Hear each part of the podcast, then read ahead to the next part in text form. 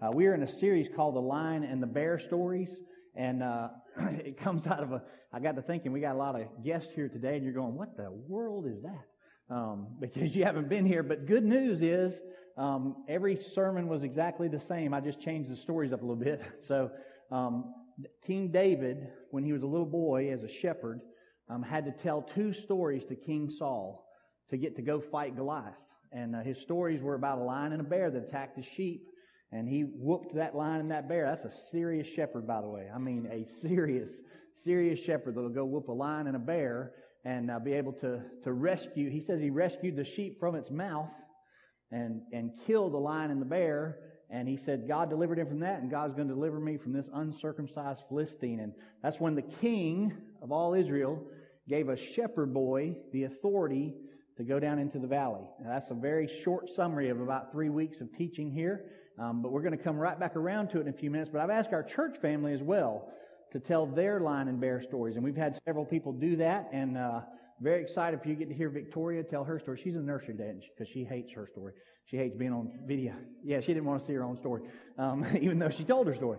But uh, y'all know Victoria well. So, but anyway, she has a great story about uh, a, a giant in her life, a bear um, that was ruling her life as a young child. Uh, even after, after she had trusted Christ, she had some issues that she had to overcome.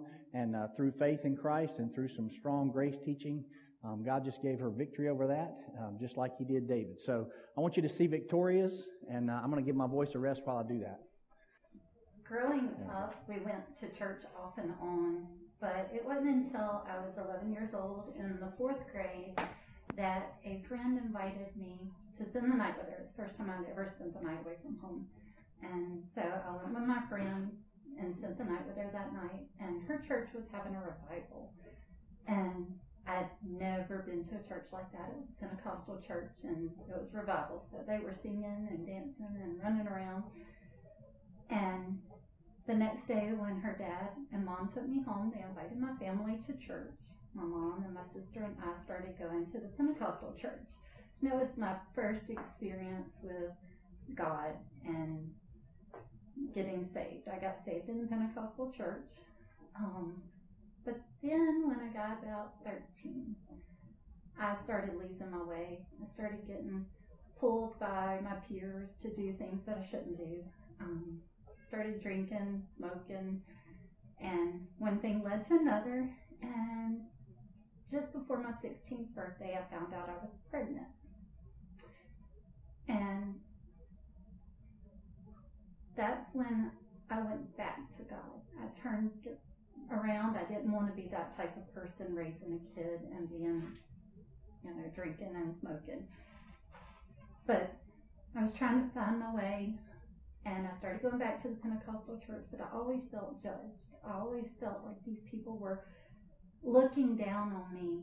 And they were nice to my face, but I could hear the whispers when I turned around to walk away. And I was like, I'll never be good enough. Guys would talk about the type of woman they wanted to marry, and I was not the pure, untouched girl that they were looking for. And I would judge myself and realize that I'll never be that again. I can't fix that. I've repented and everything, but I've never felt washed clean, I guess. So I ended up meeting my husband, wonderful man that did not judge me, and was very thankful for him. And in our early marriage, we went to church, but I still never connected with church anymore. I just went. It's like, okay, we'll go to church. The kids like Sunday school. We'll go to church. We'd go off and on and it wasn't until about four years ago this Easter, I think it was four years ago, we started coming to Northside. Kind of begrudgingly, I'll admit. the kids wanted to come here because of homeschool, so we started coming. And we all got in the car after that Sunday, Easter Sunday service, and we were like, wow, that's home we felt at home. And I don't remember exactly when Pastor Stan preached about grace. And it was the first time I had heard grace preached like that. The first time I actually felt like I didn't have to be good enough, I didn't have to pay my way to heaven, I didn't have to you know, do X, Y, and Z and, you know, not cut my hair or not wear makeup or not wear pants or not do this to get to heaven. That God had already forgiven me and washed me clean and that I really was clean. I really was made whole and it was all because of grace. It wasn't anything I could do. There wasn't anything I could say.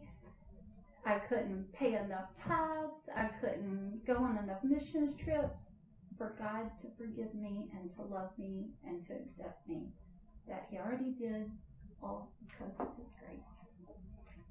And I think that's my lion and bear story. Um, well, what a, what a blessed testimony, though, because the, the lion and bear for her, and this hurts a pastor's heart, was shame that she felt in the body of Christ. The body of Christ was not given her the freedom to be a failure that's re- restored by grace. And so there was quite a bit of, of struggle that was going on in her life during that time. And when grace really took over, it set her free. And that's really, really powerful. So um, that's a lion and bear story that you can share, by the way. You can tell people you know somebody that was caught up by shame, that could, had a hard time letting go of their failures, and then learned about God's grace, and it set them free. That'd be really, really strong for you to use. And, and uh, Diana's story that she told, and as I told you, and Robert's story, Robert's in Children's Church today, all those are good lion and bear stories. And I think some of you other ones have lion and bear stories. Um, we should use those for God. So I'm going to use the exact same outline I've used three weeks in a row because I think our church is slow. No, because the pastor's slow and this helps him. so stop taking ownership of your slowness. but I want you to hear First of all, just the importance of the story. I've told you three times in a row now. This will be the third time. The stories are important. They're important, and they're all through the scriptures. Um, we started by telling you this, uh, or last week I told you the story of the Apostle Paul. When he tells his story to the king, um, he's able to testify to the king and give glory to God because stories are that valuable and that important. Um, this week I want to take you to a story about Jesus, and Jesus used stories all the time. Some of them we call parables, where he would, would tell sort of a, a an analogy that would help people understand. He talked about sowers, uh, farmers casting seed onto soil. And he talked about the different kinds of soils. That's a story he told to get people's brains in gear. He talked about shepherds and sheep, and, and people would connect with that. Uh, in Luke chapter 10, he's confronted about uh, uh a, with a story that said where uh, a lawyer stands up in, in the temple court with him to test Jesus. Bad idea, by the way. But he's going to test the Almighty Son of God, who's, you know, omniscient, omnipresent, all wise, all knowing, uh, creator of all the universe. He's going to test him. But, you know, the lawyer's just trying to figure out how to stump this great teacher that he's encountered. And so he says, you know, Master, what is the greatest commandment? And and uh, how, how, can I have eternal life? And, and Jesus knows he's a lawyer, which means he studied the Old Testament law. He's a Jewish lawyer, means he's memorized giant chunks of the law. And so Jesus says, Well, you being a lawyer, you really know the answer to your own question, don't you? In other words, Jesus is already looking right through his soul, going, That's not really what you're here for. You're trying, you're trying to make me look stupid. So I'm going to just spin that table around for a second and go, Well, don't you know the answer to that one as a lawyer? And, and of course, now he's on trial himself. And he has to repeat it. You know, love Lord your God with all your heart, soul, mind, and strength. Your neighbor as yourself. And Jesus goes, You have rightly said, do this, Luke chapter 10, do this, and you'll have eternal life. Now the lawyer's kind of made himself look stupid. He stood up to ask this very bright question, right? And he's answered his own question. And, and it's like, you can, you can be seated now, kind of moment. So the lawyer feels stupid, so he asks an even, stu- you know, when you really get embarrassed and you get stupid, you ask really stupid, stupider questions? That's what he does. So it's kind of the dumb and dumber moment where he goes, uh, he goes, so who is my neighbor? and Jesus is like, really? Okay. So let me tell you a story. Now I believe a lot of people call it the parable of the Good Samaritan.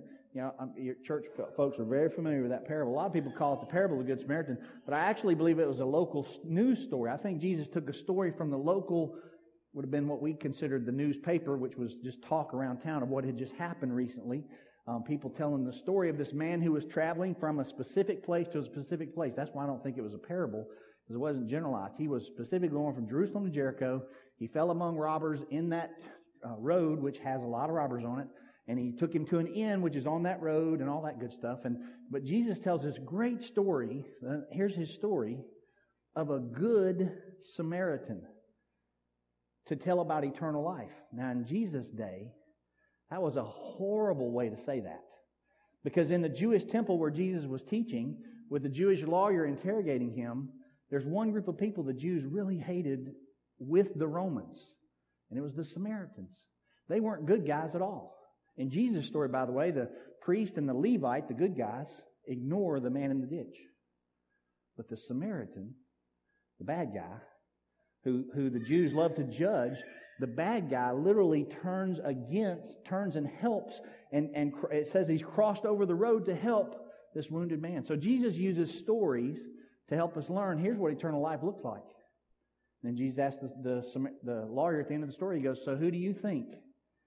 In this story, the priest, the Levite, or the Samaritan, which one do you think was has eternal life? Which one showed mercy? And, and, and the lawyer can't even say the word Samaritan, by the way. That's how Jewish he is. He won't even say that word in the temple. He says, um, the one who showed mercy.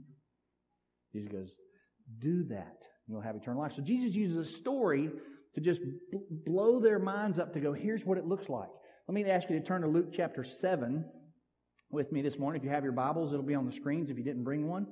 Um, and in Luke chapter 7, one of the Pharisees, verse 36, asked him to eat with him. Jesus is invited into the home of a Pharisee to eat with him. He went to the Pharisee's house. He took his place at the table. Now, by the way, the Pharisees were extremely religious zealots. They were very powerful people in the community. They were very wealthy. Um, they were very arrogant most of the time. They looked down on everybody. That was just a struggle they had in that culture. And uh, not not saying our culture doesn't have a lot of the same problems. And we were talking about last week with uh, the Apostle Paul, um, standing before King Agrippa, he just loved the king. The king had a very different view on life, but he loved on him. He didn't embarrass him by his false beliefs or his misunderstanding. He found a way to connect with him. And Jesus always connected with people. And so he's connecting with this Pharisee.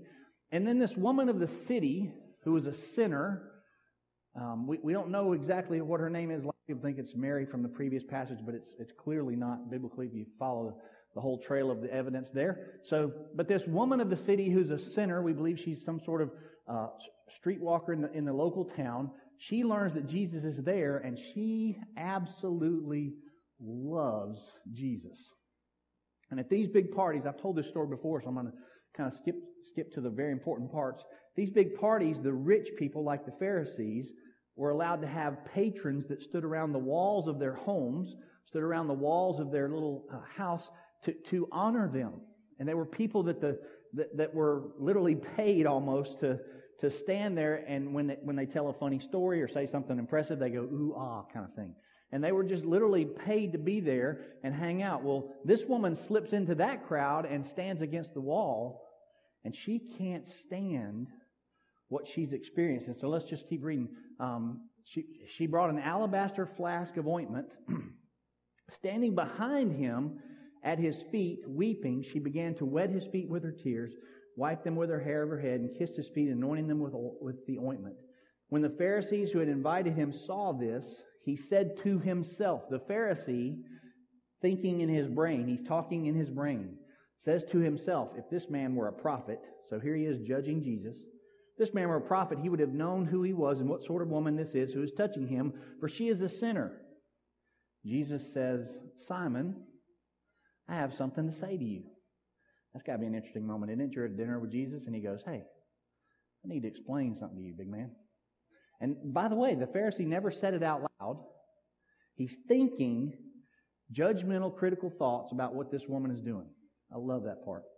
And so he just, Jesus says, I'm going to tell you a story. Here's the story, verse 41. A certain moneylender had two debtors. One owed 500 denarii. That's, by the way, 500 days' wages. So whatever your daily wage is, multiply that, that by 500. It's over a year, it's a year and a half plus of wages. The other owes 50 denarii, 50 days' wages, not even a year. When they could not pay, he canceled the debt of both. Now, which of them will love him more? Simon says, The one I suppose for whom is canceled the larger debt. And he said to him, You have judged rightly. Then turning toward the woman, now Jesus is looking at the woman who's at his feet, but talking to Simon. I love this. Do you see this woman? I entered your house and you gave me no water for my feet. He's looking at her. But she wet my feet with her tears and wiped them with her hair. You gave me no kiss, but from the time I came in, she has not ceased to kiss my feet. You did not anoint my head with oil, but she has anointed my feet with ointment. Let me tell you what happened. When she was standing against that wall and she saw the disrespect, just the hosting disrespect that happened to this man she knew had great love in her, his heart for everybody in the room, because he, she knew Jesus loved her, and Jesus loves that Pharisee that's judging. And she can't stand that disrespect.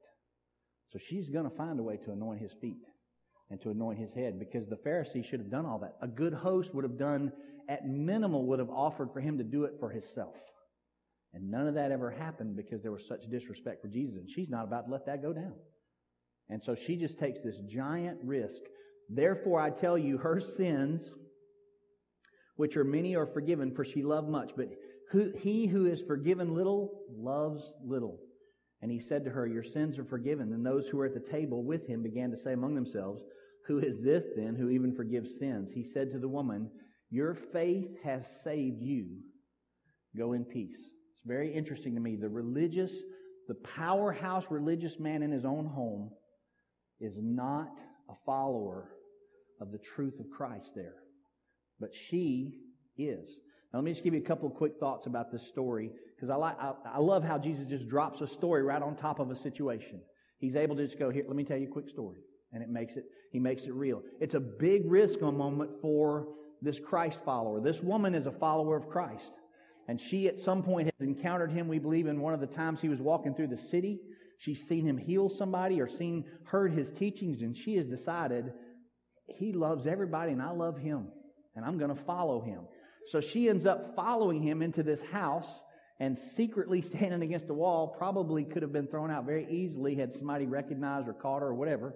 So she's at high risk. And then in that risk moment of getting into the house, she has a second risk moment. And here it is.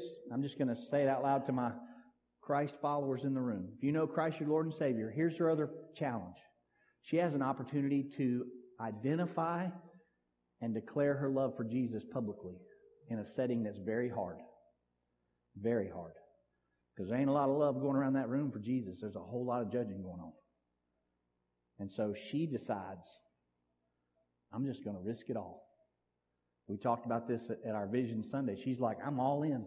I'm going in. And so here she has this big risk moment where she needs to act or speak for Jesus. I believe God gives every Christ follower in this room, if you're a dedicated Christ follower and you love Him with all your heart, I believe He gives every one of you opportunity to do that every week. Why wouldn't He? Why wouldn't He want you to brag on Him? But I believe a lot of times we stand choked up or fearful and we lack the courage. But let me tell you what gives her courage. So he tells this story about two debtors who, and the story is about forgiveness and love forgiveness and love that's generated that's generated from that forgiveness. So the love and forgiveness that Jesus showed her caused her to love him back fully. And by the way, she understood pure forgiveness. She understood what it meant to be fully forgiven. That's why Jesus tells a story of forgiveness. Okay? So here's Jesus telling this story. And when you're forgiven, and you understand your debt, it always generates love. It always generates love.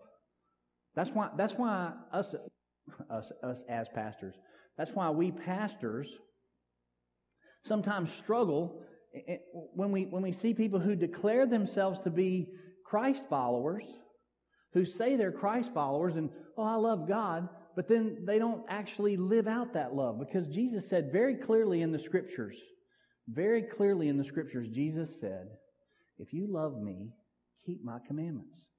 Do what you're supposed to do. Do what I ask. So here's this woman who is willing to risk so much. The woman in this story was willing to risk because she understood forgiveness and she understood Jesus' love. That's why she was willing to risk. And I say many of us as Christians have not truly understood his forgiveness or his love, or we would risk more in conversation. Have you ever been in a setting where you knew you should speak up for God?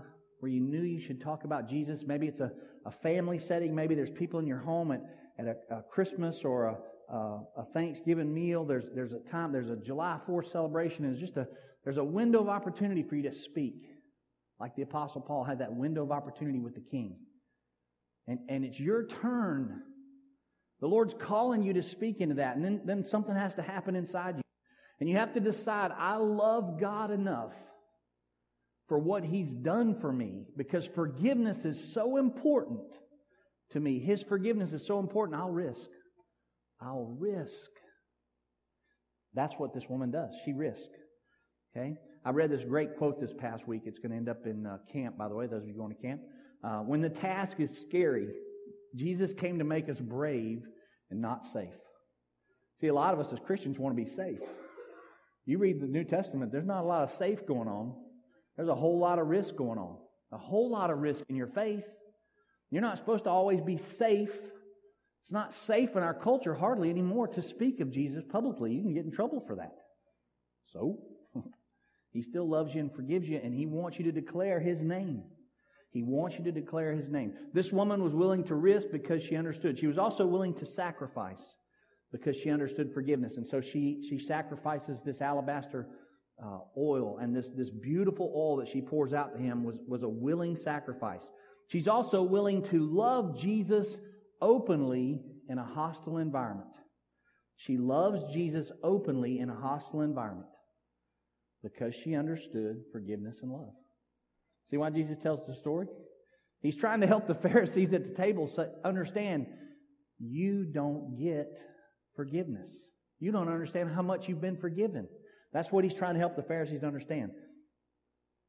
And then God is not wanting you to be perfect, by the way, or to love him perfectly, but he does want you to try. That's what she was. She's like, well, I'm just going to try to honor him because he's been dishonored in this room. So she just risked going up to him. Probably he's, he's reclining at a table. The tables were on the ground back then. He's reclining at this low table and she's, his feet are out there. So she just, she just gets down and washes his feet and wipes them and, and anoints his head. But he, God wants us to begin to speak and testify of our love. Just try. Just try. And I'm begging my church family. I know we got guests today. I'll beg you as well because I believe if you're a Christ follower, you're supposed to. Just try to speak for Him.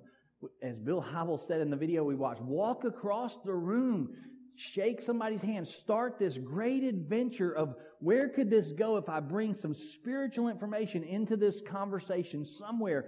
Where could God take this? What could happen? It could change a person's eternity when you do that. So important that we step out and do that. So the gospel was very clear in this little story. And I'm just going to tell you, every one of you in this room have been forgiven much by a Savior who was willing to go to a cross and die there for your sins. Everyone in this room has been forgiven much. All of your sins were paid for by Jesus. If you've ever trusted Him as your Lord and Savior, you get that. And now your heart should say, I've been forgiven much, and I will risk much to speak that conversation. I will love Him openly. In, in hostile environments, I will speak His name openly.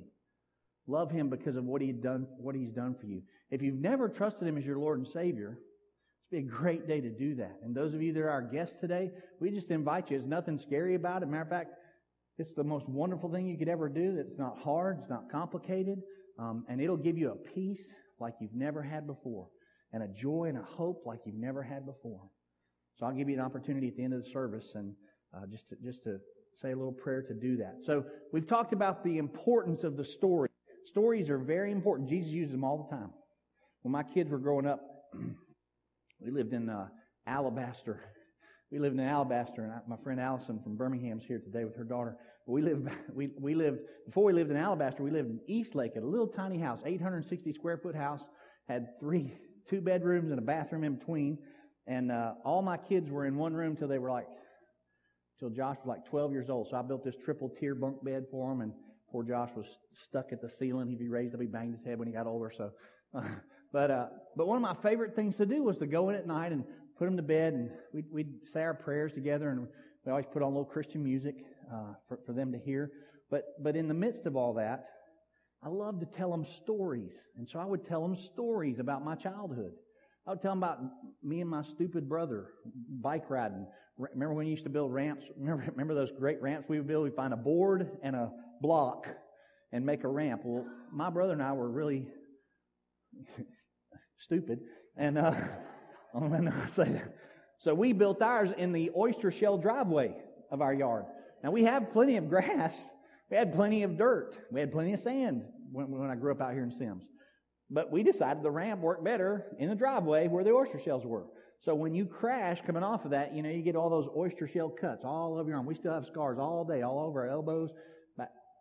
You younger people don't understand this. Back in that day, there were no helmets. there were no elbow pads. You didn't have to look like you were going to battle with somebody when you rode your bike. You just got on it and rode your bike. And, uh, but I just remember all the fun stories I told the kids growing up. You know, I just told them the stories of us building forts in the woods and, you know, hiking and all the kind of fun stuff we, we would do. Stories are important. As parents, you should tell your kids stories. Tell them about your childhood so they get a relationship going with you and they understand your childhood and they can relate it to their childhood. Jesus knew the value and the importance of the story. The power of the story is real evident in our King David or uh, shepherd boy David story. And I'll just remind you real quick. David shows up. He's a shepherd and a musician. And he shows up um, at the battlefield because his father says, "Hey, run up to the to the army. They're they're encamped on a on a hill with the Philistines on the other side of this hill, and there's a great valley in between them. And run up there and see how the battle's going. And I want you to give them some bread and cheese." He actually sends them with some some wheat and some cheese, and and uh, so I call him the pizza delivery boy. So little David is a shepherd and a musician. He would sometimes he would go to camp and play for Saul because Saul, King Saul had migraines.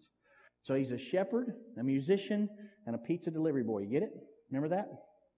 And he shows up at this battlefield 40 days into the battle, and for 40 days, this giant of a guy, nine foot tall plus, walks out and shouts curses at the Israeli soldiers. The mighty army of God has had curses shouted at him the whole time. They've been shouted at and cursed at, and he's, he's promised that he will take one warrior, just send one guy down We'll fight, and whoever wins the fight, you know, the other group becomes slaves to that. Well, nobody wants to go fight Goliath. He's nine foot tall. You know, he looks like this terrifying guy. So for 40 days, Israel has been held captive by this guy. Day 41. Day 40, my favorite number, my favorite new number, by the way. Day 41. A pizza delivery guy who can play really good instruments and he's really good with, as a shepherd. He's a really good shepherd, by the way. Shows up and hears all that, and he goes, Well, that ain't right. Why is he insulting our God? He should not be insulting our God. Our God doesn't get insulted. Who does he think he is? Now, all the little soldier boys around the front lines are going, Oh, David, you don't understand what's happening. This is crazy. And they start telling him all the story. You can imagine how animated all these young soldiers are with David. You know, oh, this is amazing. And the king has promised, you know, all these gifts and, a, and his own daughter in hand marriage if you'll, somebody will just go down there. But none of us are going, man, that's crazy, crazy to go down there. And David just looks around and goes, well, I'll go. But he can't talk about God like that. And you go, where did David get that courage? Well, it's because he's got some history with God. He's got some stories with God. I'm just going to ask real quick. Raise your hand if you have some history with God in, working in your life. Whoa, look at all those stories right there. You've got some history. So you can walk down some hills and face some giants. That's the whole deal that happens in this story. So, and, and we just have this, you can put that whole slide up there. I think is the enraged by Goliath slide. We've used this every week. So just pop that whole one up there for me. So David is enraged by Goliath's defiance of God's. He's mocked by his brothers on the front lines there. He, the king even doubts him and goes, You'll never be able to do this, son. But then he tells the king, when he gets to the king's tent, he goes, Well, let me just tell you a couple stories. And, and the stories are real simple. He says, Once I was watching my sheep, my father's sheep, and this lion came out and took one of the sheep. And just for you newcomers, I'm just telling you, as a shepherd, I would have went, uh, hey man, we've got uh, like 88 more over here, so you keep that one, you're good. Hope you enjoy that. I'm not coming after you. But David's like, no, that's a valuable part of this flock, and my, it belongs to my father. So he charges after the thing, and he actually says he took it out of the mouth of the lion, and when the lion turned on him, he killed that lion. That's a serious shepherd. You do not want to mess with David's sheep. I'm just telling you, you don't ever want to mess with David's sheep. And a bear did the same thing. And so David tells that story to the king, and then he says, and if the Lord would honor, if God would give me the strength to defeat a lion and a bear, this uncircumcised Philistine is nothing. Nothing. Now that's a guy that has some history. And he understands. I'm full of God's stories of work and faithfulness. I have some stories.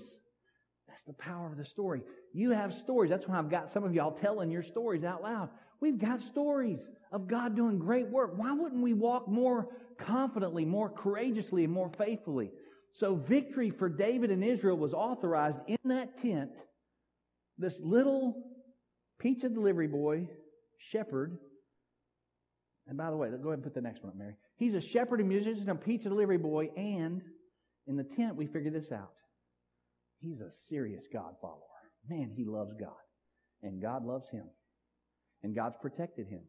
And God's given him courage and strength. And so, as a God follower, Saul has almost no recourse but to go, okay, you know, go on out there. And David goes down this hill and faces a giant of a warrior, seasoned warrior. A lot of people are like, well, David, you know, he didn't have his armor. Saul tried to put, it, put his armor on him and all that, and David was. You, a lot of a lot of us think, well, this is kind of a mismatch, but it's it's very foolish to think that um, because David really did know what he was doing.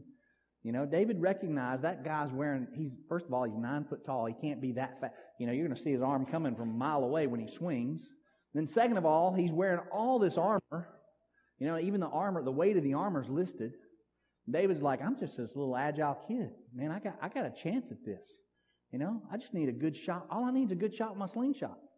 You know, so I'm going to take five rocks, and if I have to, you know, pick up some someone eh, after I miss with those five, I'll keep going after it. He's not afraid to face the giant. He's not. He walked down there confidently. If you don't believe that, read the whole story because when the giant starts mouthing off and says, Hey, who are y'all to send dogs out for me? David, and he says, I'm going to cut your head off and feed it to the birds. David goes, No, you're not. Not today. I, day 41, it's over, buddy. I'm cutting your head off and feeding it to the birds. You've defied God. What were you thinking? Big dumb guy. And then the battle begins, and with one shot, down goes the giant. Now listen, when that happened, it set a nation free from 40 days of fear and from the possibility of literally being conquered. A little shepherd, the pizza delivery guy, who's good at playing music, set a nation free because he had faith in God. Let me tell you a couple things about David. Maybe we'll go past the, the verses there probably. Let me tell you a couple things about David. The story gave him the authority to go face his giant. Remember that? Then his history with God gave him pure faith. I mean, real faith. His history gave him real faith. And then his faith in God, the fact that he was a God follower, gave him courage. Now, I'm going to tell you, this is where rubber meets the road for you as Christians, for us as Christ followers. Because a lot of times when the courage moment gets there, we just chicken out. Oh, man, I don't want to offend them. I'm afraid they'll be upset, or you know, they might embarrass me by something they say, or they're going to ask a hard question, or you know, they're going to just shrug and hate me for the rest of their life, and we get all wishy-washy. David had a history with God that said, "Hey, it's not time to be wishy-washy. When it's time to speak for God, speak for God, and let God." Do the work from there, which is exactly what happened. God did the work. God helped guide that stone. God helped give that boy courage to go down there and face a nine foot crazy battling giant. His faith in God was what gave him courage, and God made David brave, not safe. Wasn't safe. You know, if David's mother had been on that sidelines, she'd have beat his other brothers half to death with something. She'd have picked up a stick and whooped them brothers, going, What are you doing letting your little brother go down there? How come y'all aren't out there with him? Right? Mean, good thing David's mom wasn't on the sidelines. But God knew David could do it because David had courage and he used the courage with his faith. Now, let me finish out with this. This is a part of a story I haven't seen. I've taught this story for years. And my church family, I've heard me do it many, many times. David was very close to God. We know twice in the, in the Old Testament, it says David was a man after God's own heart. Remember that? Man after God's own heart. So, when David went to the king, what was he really saying to the king? What was needed for Israel to get free from this Philistine giant? A sacrifice. Somebody that was willing to sacrifice his life if needed. Somebody that was willing to go down and at least make the effort and say, I will give my life to defend my God and to defend my nation. I'll do it. I love God, and I'm going to go do that. Now, who does that sound like? You know, David went down this hill into this valley. I've looked at the pictures of this on, uh, it's amazed the valley's still there, To the valley of Elah still there today. Um, my son's over, my other son's over in Turkey today. And I was sending him text all week of all the crazy good things that God did in, in that area he's in. And the valley of Elah is not far from where he is. But here, here's this beautiful valley. David had to walk down this hill and defeat an enemy so that his people could be free. Jesus, Son of God, walked up a hill. On the way up that hill, he carried a cross with him. It wasn't his cross, by the way, it was your cross, my cross. Jesus, Son of God, took beating that was your beating, not his beating, because he was paying for sins that were your sins and my sins, not his sins. And he walked up a hill called Calvary. And he died on a cross facing an enemy that you and I couldn't defeat, by the way. You can't defeat death. Oh, but he can. He, he took death straight on. And Satan thought he had him, man. Satan's like, I got this. I got the Son of God on the cross. He's only been there six hours and he's already died. They put him in a tomb. And Satan's all celebrating. Yeah, got him. Beat death. Can't beat death. I got death. Satan's ruler of death. So he thought. And day three, man, I can't wait to celebrate Easter with y'all, by the way. We're an Easter people. If you know Christ, you're an Easter person. Man, the third day, Jesus came out of that grave and said, There is no defeat for me. Nothing defeats me. That, by the way, that was an amen moment. When Jesus comes out of the grave, he says, Nothing defeats me. And then he looks at his followers and he goes, and nothing will ever defeat you either. Ever. You can't be defeated if you're a Christ follower. You can't. That was the whole deal. And little David, man after God's own heart, shepherd, musician, pizza delivery guy, takes off his Domino's hat and he walks down that hill and looks at the giant and he goes, You can't defeat me. You can't. See, Jesus loved us enough and David loved Israel and God enough to sacrifice and pay a debt we couldn't pay. I've never seen that David was a lot like Jesus. By the way, Jesus is called the son of David because he's in the lineage. Pretty amazing deal, isn't it? So here's, here's what I want to remind you of. There was a Savior who was 100% sinless, who walked up a hill to face the greatest giant of your life your sins. The wages of sin is death. And you can't defeat death. You can't. Everybody in this room is going to face it one way or the other. And you won't win. But Jesus said, I will give eternal life to those who trust in my work on this cross. I will give eternal life. And you will defeat death through me now. You just have to come through me. You have to believe in my work on the cross. And by the way, if you'll do that, I'll give you abundant life not just eternal life in heaven, but I'll give you abundant life here on earth. so that you can celebrate the things that I'm doing in your family and in your life. So I'm just going to ask real quick is there anybody here who's never trusted Christ your Lord and Savior? The Holy Spirit's telling you some things now you've never heard. If your mind's kind of wrestling with that truth and you're going, you know, I've, I've always understood some of that, but I never knew that it was personal for me. I didn't know Jesus died specifically for me. For every one of us as individuals, He died on the cross and paid every single sin you've ever committed in your past, sins you'll commit today, and sins you'll commit in your future, all paid for on the cross. We just have to trust in that matchless work that He did and believe it with all our heart, soul, mind, and strength and commit our way to it. So I'm going to ask you to bow your heads with me.